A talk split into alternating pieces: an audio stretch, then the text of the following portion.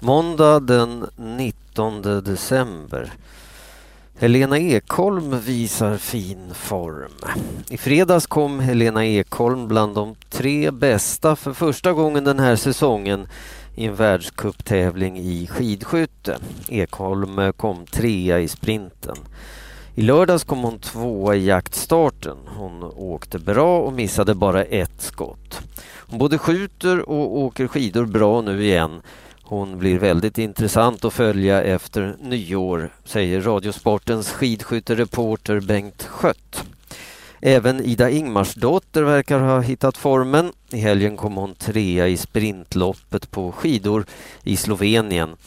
Eh, det kan göra att hon imorgon tisdag blir uttagen till den svenska truppen till tävlingen Tour de Ski. Tävlingen börjar nästa torsdag 29 december.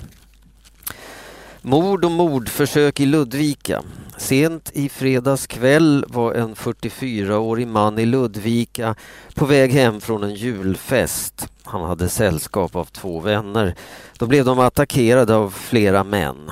Poliserna tror att tre personer misshandlade 44-åringen med slag och sparkar. Han dog av skadorna. Poliserna har anhållit en 22-årig man som är misstänkt för mordet. Dagen efter hände ett mordförsök i Ludvika. En 28-årig man är anhållen misstänkt för att ha skjutit en annan man i magen. Båda männen har varit med i samma motorcykelklubb. Poliserna tror inte att de båda överfallen i Ludvika har med varandra att göra.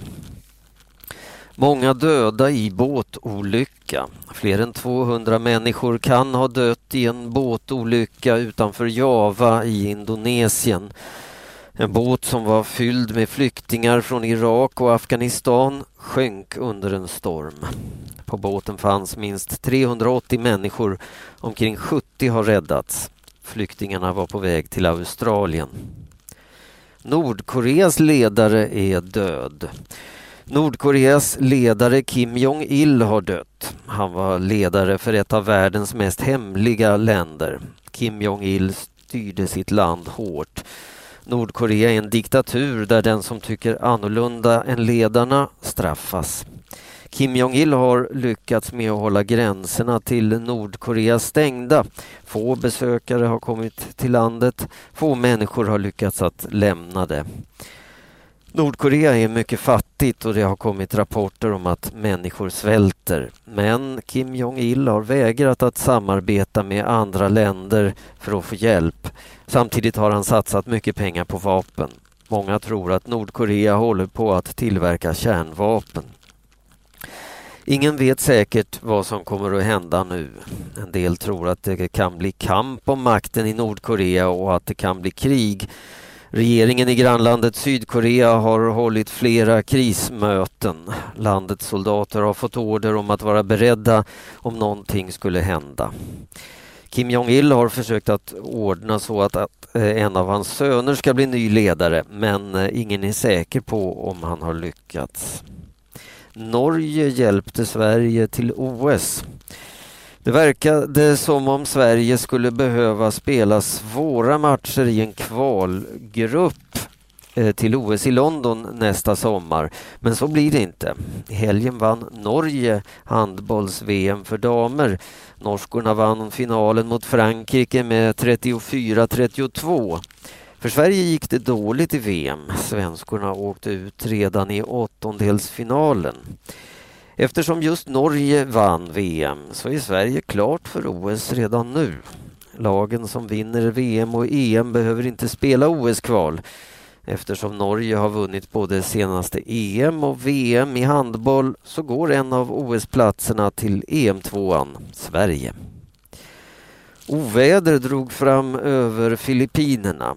Ett stort oväder drog fram över Filippinerna i helgen. Stora områden blev översvämmade och det var flera stora jordras. Hus och vägar begravdes i lera och vatten.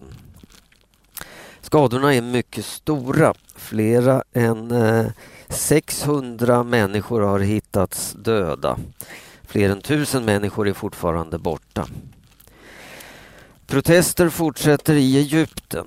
Egyptens gamla ledare är borta. Det har ordnats fria val i landet men eh, protesterna i huvudstaden Kairo fortsätter. Människor protesterar mot att militärerna styr landet för hårt.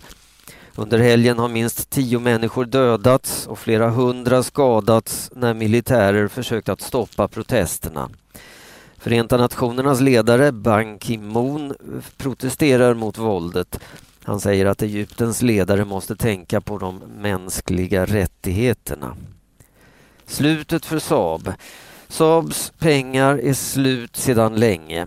De anställda i bilfabriken i Trollhättan har inte fått eh, lön den här månaden. Eh, på måndagsmorgonen kom beskedet att Saab går i konkurs. Företaget kommer att stänga. Eh, två kinesiska företag ville köpa Saabs bilfabrik men det amerikanska bilföretaget GM stoppar affären. GM äger fortfarande ritningarna till vissa Saab-modeller. GM ville inte sälja sina delar av Saab eh, till de kinesiska företagen. Tre Kronor vann Channel One Cup. I helgen vann Sverige ishockeyturneringen Channel One Cup. Tre Kronor förlorade den sista matchen mot Finland med 4-3 men de tidigare segrarna mot Tjeckien med 2-1 och Ryssland med 4-2 räckte för att vinna turneringen. Förbundskaptenen Per Mårts var missnöjd efter förlusten mot Finland men nöjd med Sveriges spel under turneringen. Det har varit en fantastisk vecka men jag tror inte jag har sett så många som har snubblat och passat fel som i matchen mot Finland, säger Per Mårts.